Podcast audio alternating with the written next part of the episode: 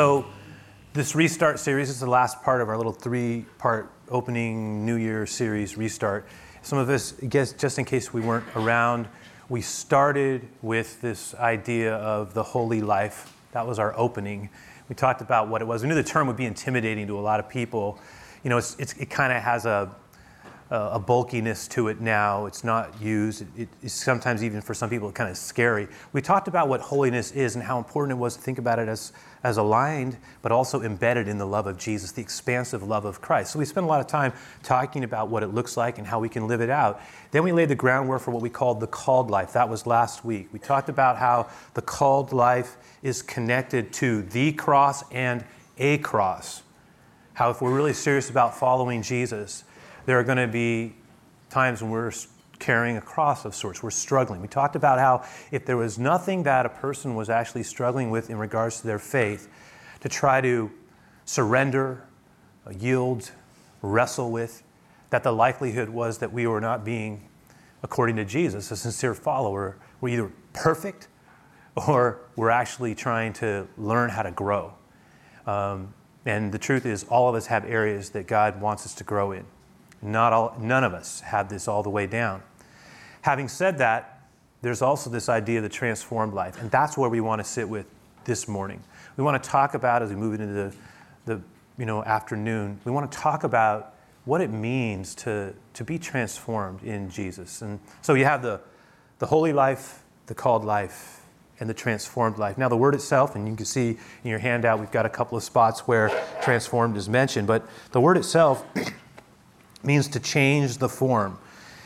In the original Greek, uh, it's the same root word that we get metamorphosis from. It's the idea of change, meta, form, shape, morpho, this idea of change. I guess um, most of us understand that, uh, the, well, I know the Lord wants us to change, but maybe the classic example of metamorphosis is, is the, uh, the caterpillar, right?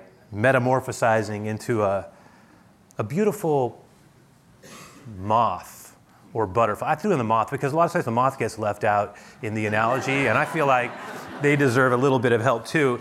And some of them are actually quite pretty. So it's the idea of transforming into the moth or a butterfly, right? And the point being is that it has to do with change, it has to do with emerging, it has to do with becoming.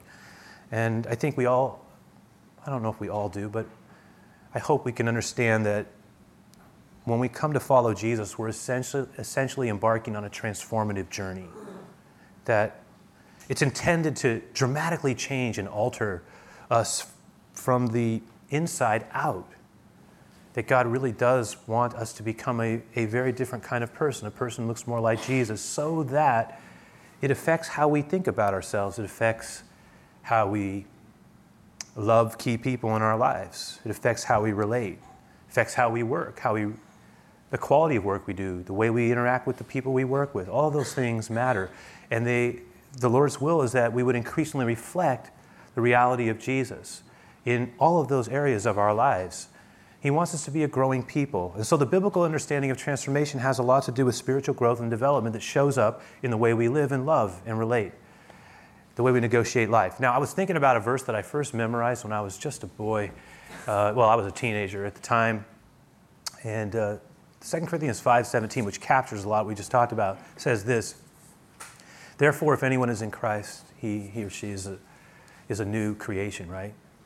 Old things start to pass away. Pass away. Behold, that's the language of the old King James or the new King James as well. Behold, all things become new. I always like that. Look at this, right? Look at the new things God is doing. Now, the truth is, when we come to Jesus, really sincerely for the first time, and I've watched this happen in the lives of a lot of people, and I watched to some degree in my life, although it was a little bit different because I was I kind of grew up around things.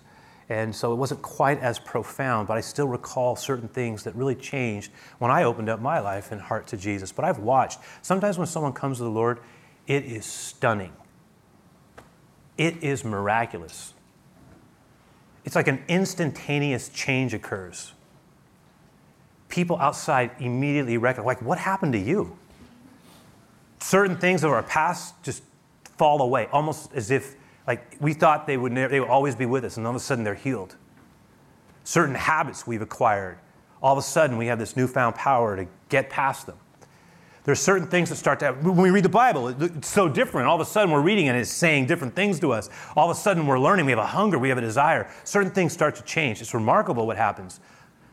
But one of the things I've also noticed, and this happens sometimes in a, and it for those who are new believers, it sometimes is difficult. Because a lot of times, what we'll find is that even though there are some things that just like miraculously, or there's this power that we didn't have, or healing takes place, like we're just set free in a certain area.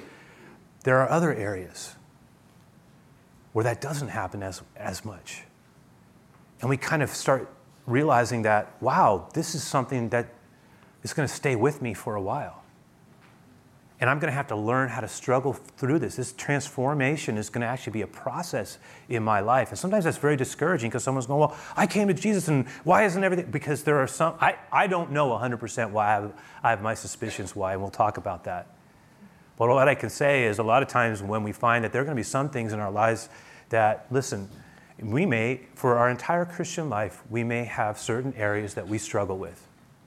Whereas there are certain other areas that we have experienced stunning breakthrough in that can only be attributed to the power of God at work in our lives. But yet there are some things that we go, man, I'm to probably I'm to probably have this as an issue and it's to cause me to need God's grace all the days of my life. And that's okay. In fact, one of the things I want to say is that I actually think there are some real positives and that's maybe and that's not even the best word to use. There are some amazing opportunities that are present for deep growth in both ourselves, but certainly with our relationship with the Lord, that can come no, in no other place than those places of struggle. And we're going to talk about that. You know, one of the things that I, we often discuss when we're talking about Christian growth and, and change is that how sometimes it, it's going to be immediate and then other times it's going to be very gradual, incremental. And in fact, sometimes it was imperceptible. I mean, we don't even think we're growing. Um, there are, by the way, just because we don't see the growth doesn't mean, like the seed under the ground, that it's not happening. It can be. It can happen in fits and stages in ways that often are not seen. look, Jesus was clear that if we apply ourselves even a little, growth will come. Now, it may, it, it, may be only the size of a mustard seed, but Jesus said all it takes, and he intentionally chose it, is a little mustard seed of faith. Watch what I can do with that. There is something to be said about that. And so, you know, a lot of times we will, we will see transformation occurring. We're not even aware of it. One of the things that I was reminded of that illustrates this point, eh, I'll just kind of use my family as an example. Some of you are, might, might know that I, I now, we, Cheryl and I have four grown children now. Um, they are all in their 20s now. My oldest son is the one with the tie, it's Caleb. He's, he's the numero uno of the group. Then it's Chloe, uh, she's our second born, and then Jacob, our third. And then Aubrey, who's, our, who's the baby, in two weeks turns 21. Like, whoa, what happened? Very fast. Uh, but one of the cool things that Cheryl did about 10 years back is she wanted to, you know, when Caleb was graduating high school, she, she, she put these large pictures up in the hallway. And the large pictures contain little pictures. And again, this is, others do this. And, but I want to sh- kind of like show you because it sort of traces. This is Caleb's. And we, I just took a picture of these with the iPhone, so they're not the best quality. Just, the glass reflects, but you can see Caleb from kindergarten all the way to 12th grade. Then Chloe, his sister, look, watch, watch her change every year. Yeah, pretty amazing, isn't it? And then Jacob, my youngest son, our youngest son, look, look also specifically at seven o'clock. Because it's like, what were you doing, son? What was that? You have your finger in a socket. What were you doing, Jacob? And I remember when he came home with that picture, right? He goes, Oh, we all decided we. I said, Jacob. But now, but now it's, it's kind of fun for us to look back on. And then Aubrey, the ba- our, our youngest one, and you can see. one of the things that's interesting here is that, you know, that's over 12 years, right? 12, 13 years. But one year to the next, not that much. It's noticeable. Some now, some years, just like in our lives, some years you do notice. But for the most part, it's really gradual transformation, isn't it? It's, but yet that same person is becoming some other version. Aubrey changes along the way. I, I suspect that's exactly what God's trying to do in us. Now, our growth path probably isn't going to look like this. I've never seen it ever look like this. You know what it's going to look like? Right? It's going to, and there might be times where it goes, it might have times where it flattens out. But the goal is to keep growing. And I want to suggest that even in those times of, of dip, that maybe that creates the opportunity for real development in us. Now, there are two passages in this that we put in the handout that you can look at, two verses that I think will help us. And I'm going to move them fairly rapidly just to lay the foundation because I want us to actually talk about what the transformed life looks like, practically speaking. But you can see this in 2 Corinthians 3, uh, verses 17, verse 17. It says, Now the Lord is the Spirit. Now watch for the reference to transformation. Now the Lord is the Spirit, and where the Spirit of the Lord is, there is freedom. By the way, God is in the freedom business. That's what He does. Jesus said, I have come that you might have life and have it abundantly. He whom the Son sets free is free indeed. Freedom. He came to set, in a way, humanity free if you think of it that way. He gave himself as a ransom. He paid the price that we could not pay ourselves. It's about liberty, it's about freedom. It's about the God who loves us so much that he would give himself to pay a price you and I could never pay so that we could be drawn into a relationship with him that would have everlasting implications. Where the Spirit of the Lord is, there is freedom. And we all, with unveiled face, that's a reference, by the way, to Moses in the Older Testament. There's a whole other path to walk down. Beholding the glory of the Lord are being transformed. There it is, being transformed, changed in the same image from one degree of glory to another, for this comes from the Lord who is a spirit.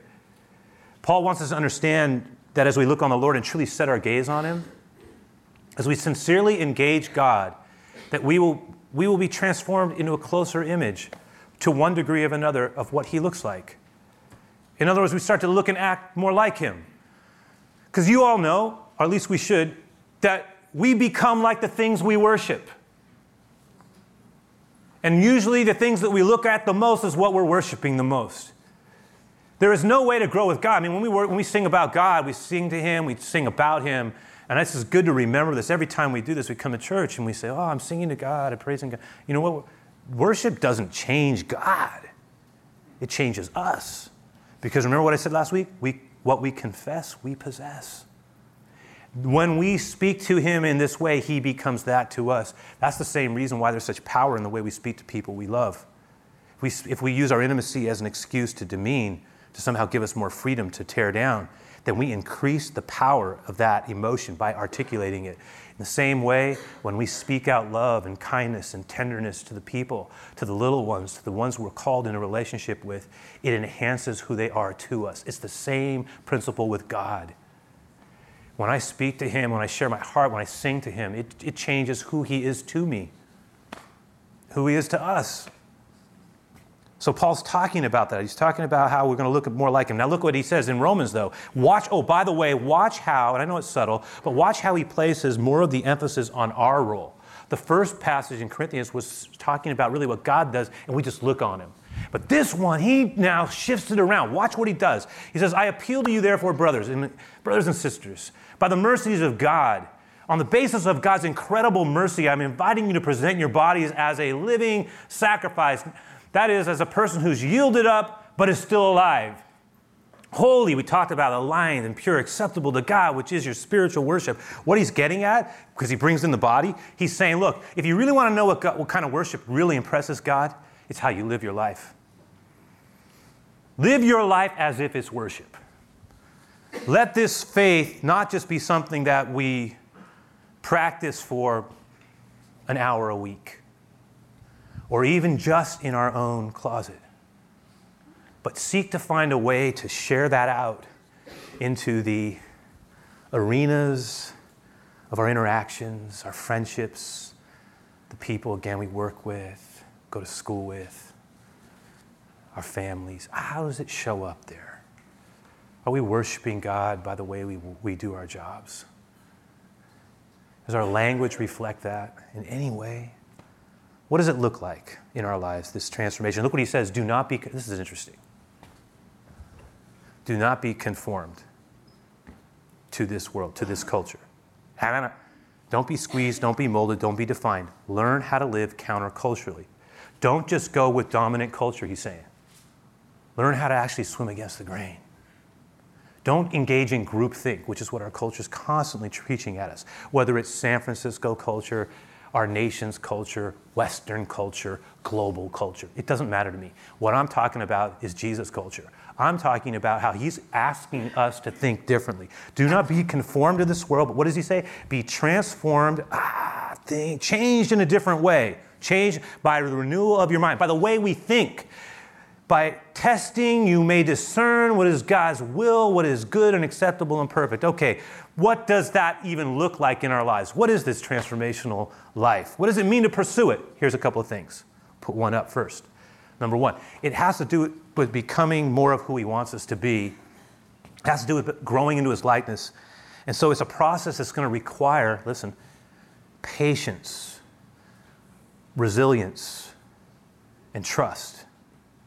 Now, we could sit with each of those words, they have great meaning. Patience, learning how to endure things when it's hard, and not get our attitude corrupted and our faith crippled. How? Learning how to be resilient. Resilience is something that you could you come back from something. It doesn't define us. It doesn't beat us down to where all the life is beat out of us. Trust. What does it mean to trust God when everything in us is afraid and feels forsaken? How do we do it? Look, we all prefer, because this is the thing Jesus centered life is going to be filled with ups and downs. Life is, period, but it's even true of our faith life. There's going to be mountains, there's going to be valleys. We all prefer the mountaintops, the vistas, the panoramas. I do. I love, I love getting above the tree line when I go backpacking. I always have.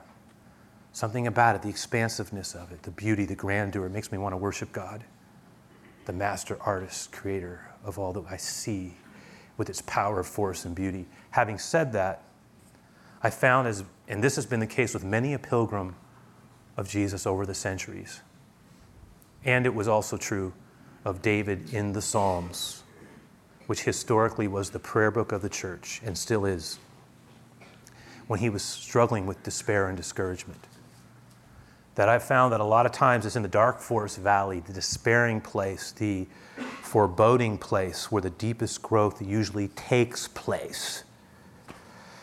Where the most transformational experiences occurs in the dark valley, not the mountaintop. Here's a great principle, a couple of sub principles underneath the first one. Here's the deal most growth doesn't take place on the terrain of our choosing. I wish it did.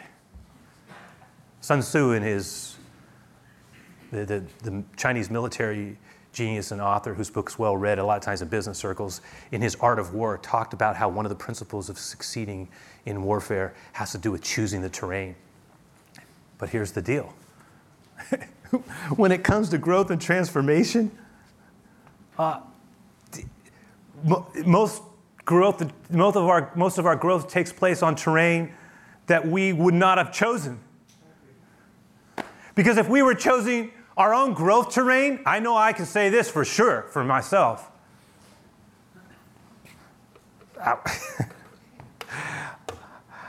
it would be the terrain of the easy, not of the hard. If I was choosing my own growth terrain, it would be the terrain of happy, not sad and afraid. It would be the terrain of euphoria and joy, not of suffering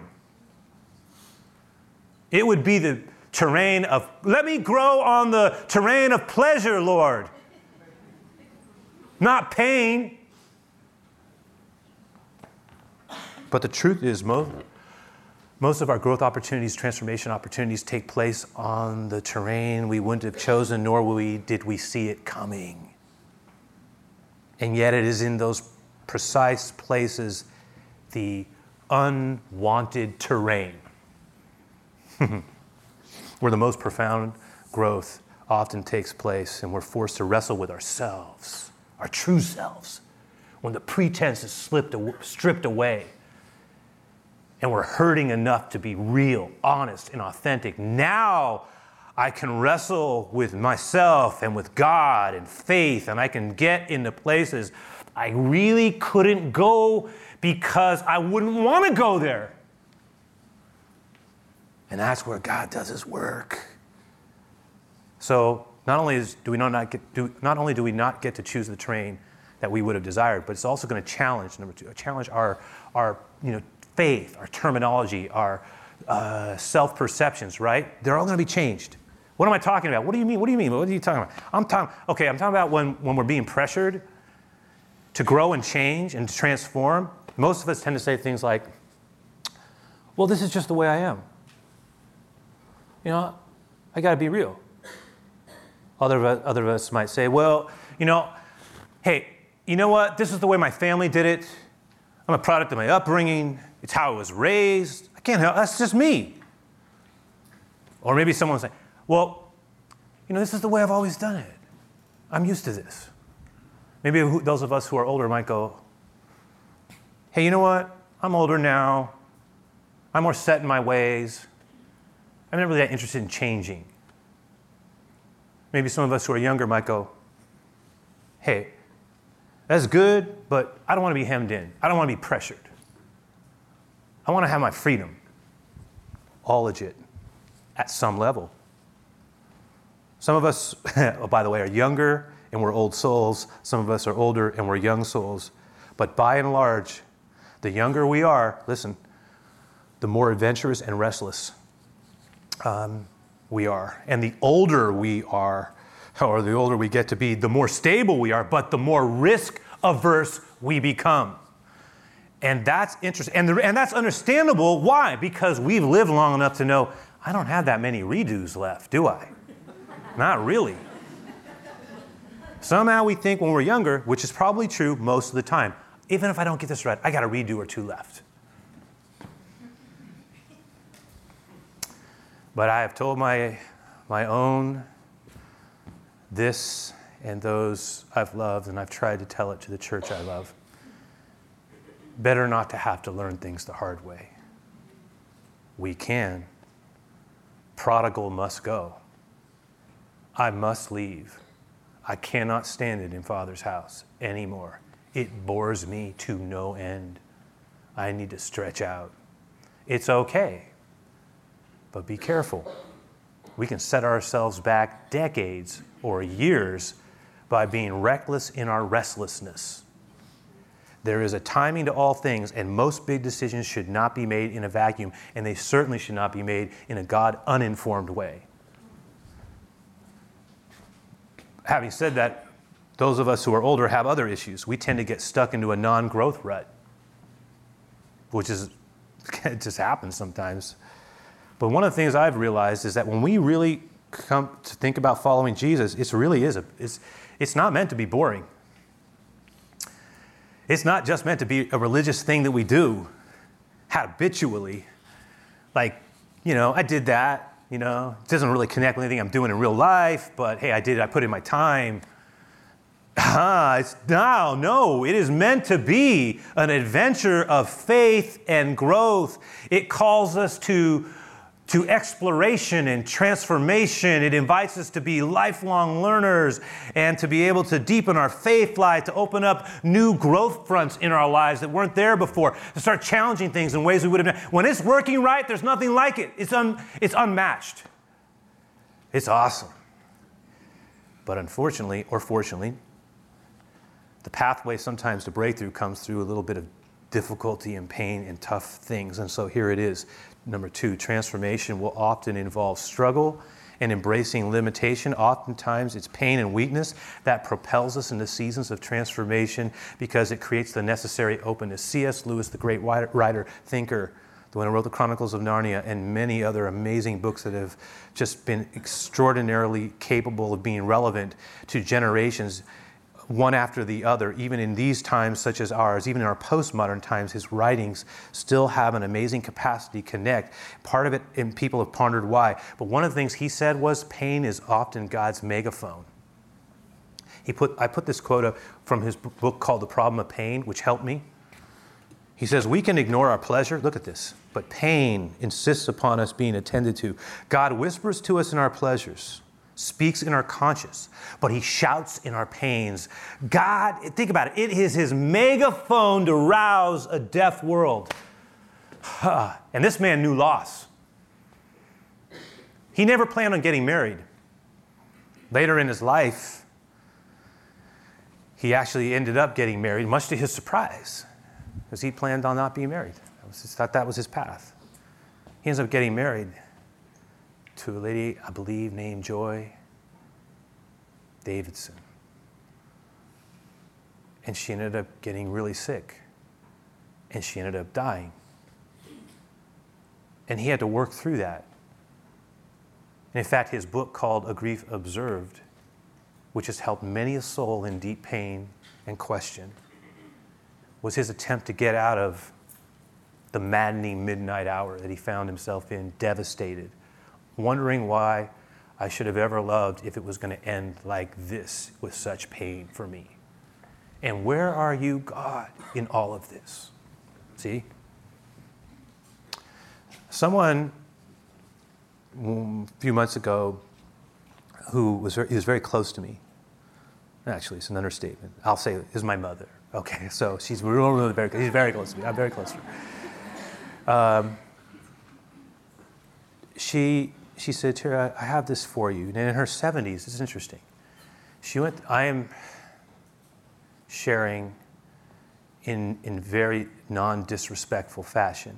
And I know I would have her permission to say this, but she, in her middle of her years, got off course in terms of her faith life.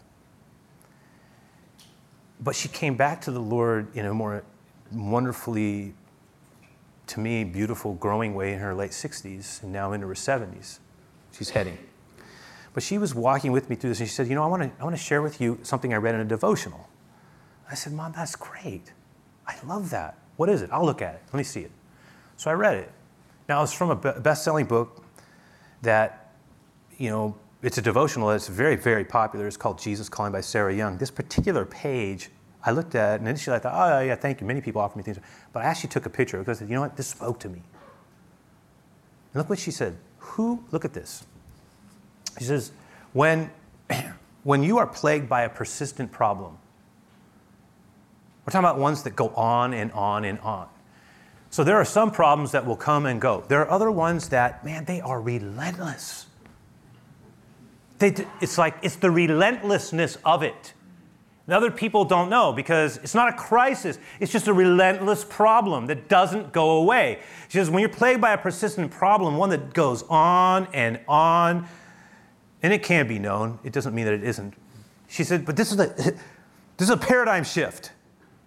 View it as an, a rich opportunity. What? And I'll tell you, initially it was hard for me because I was going, I don't want to do that. I want to be unhappy about what is causing me pain. View it as a rich opportunity. An ongoing problem is like a tutor who is always by your side. The learning possibilities, the transformational possibilities, are limited only by your willingness to be teach- teachable. And then she kind of personifies Jesus in this particular spot. She says, In faith, thank me for your problem. Wow. What? Yeah, because it's an opportunity to know me, to know yourself, to grow deeper. You have such a learning opportunity. Your emotions, this is what I would add. In those places, our emotions are so real, honest, and authentic. One of the side benefits is, is the rawness of our feelings that are such a gift to us. And we learn to think about who I really am. What does my walk with Jesus really mean to me? See, this is a lot of what we're talking about. So, if I can, and I'll just kind of flip it and put it this way uh, transformation number three comes and it's connected. When it's connected to Christ, just quick, it will fuel, all right? It will fuel us with possibility and opportunity, just like we just read. it just fuels it. Um, all those learning opportunities. It's like one of my favorite pieces of a poem from Robert Browning Hamilton. He said, I walked a mile with pleasure. She chattered all the way, leaving me none the wiser with all that she had to say. I walked a mile with sorrow. Never a word said she, but all the things I learned from her as sorrow walked with me. There's something about that. The learning mechanism. Why? What is it? Because that's the fertile ground for breakthrough. That's the fertile ground for the development of a real harvest. It doesn't mean that we should go, I can't wait to have a problem. Nor should we say, I can't wait to have pain. No, I don't I want to bring on the subject. I would never say that ever. Nor would should any of us. But when it happens, what do we do? How are we going to get through this in Christ? How are we going to take it from a negative, which it is, and see what God can do through His grace at work in our lives? How do we wrestle with things and see breakthrough? Last thing we'll say about it is this it's going to require courage. Transformation will call out courage. And by the way, courage is not the absence of fear. Courage requires fear. We only have courage when we have fear. It's okay to be afraid. God is with us. So we may say, Be not afraid, for I am with you. God is my help in time of trouble. Sometimes we need to just reaffirm a verse in our heart, in our mind, in a season. We say, when uh, God will never leave me nor forsake me. So we may say with confidence, Hebrews 13, 5, that God is my helper. I will not be afraid. For what can man do to me? Hmm. So, for some of us, courage is going to look like starting for the first time to make a commitment, step out of square one, if you will, and take a leap of faith and let the resurrection power of Jesus begin to emerge in our lives. That's a step. That's, that takes courage to do that. Some of us, courage is going to look like, you know what? We're going to up our game in terms of following Jesus. Because um, maybe it's time for us to declare ourselves for Him and as one of His, regardless of whatever else happens. To decide that maybe, I, maybe I, my next transformation is going to come when I decide I'm going to quit dabbling and actually go for it and I'm going to make it a priority in my life to grow this year with Christ. For others of us, it might have to do with being courageous enough to get out of a rut that we've got ourselves stuck in. That means I got to rearrange the room in some way. I've been doing this over and over and over again, but I need some new light. The, the, uh, the fire needs some oxygen. The, the room needs to be repainted, move the carpet, rearrange it, buy something, do something different to create something different. Bring a new person into our lives. Get involved in a new group. Extend ourselves in different ways. Carve out time. I don't know what it is. For some of us, the last thing I'll say about it, this is going to be our year of amazing healing and breakthrough. This is when God does some stuff, even through the ugly stuff that we've been hoping and praying for. This is, remember, not all year is the same. Some of them are tough, some of them are destined for breakthrough in God. May He bring to us, may we say, Lord, have your way in our lives. May we say that? Do amazing things in us and through us, Lord. And when we're at our lowest, Lord, do your most amazing work. Amazing grace. Show up. When I'm at my least capable, show yourself strong on my behalf, and the glory will go to no man but to the Lord. So we may say this my weakness is not, and in fact, I'm going to invite you to say it with me after I say it.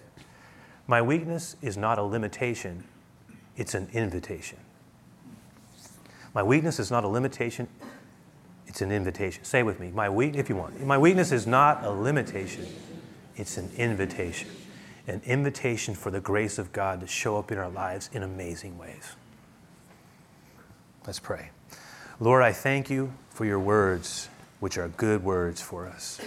I pray that as we move in, even to the next phase, we'll begin to move into this idea of refocusing ourselves in practical ways, that the groundwork that we have laid will have benefit for us. And I realize that some change is profound and others is incremental. But the bottom line is this I welcome your grace to show up, especially in the places of limitation. So we ask for your blessing. Bless our time of giving as we do this together as a church. And I pray for the closing song that it would sort of like put the energetic exclamation point behind everything we've just shared. This is what I ask. Continue your good work in all of us. In Jesus' name I pray. Amen.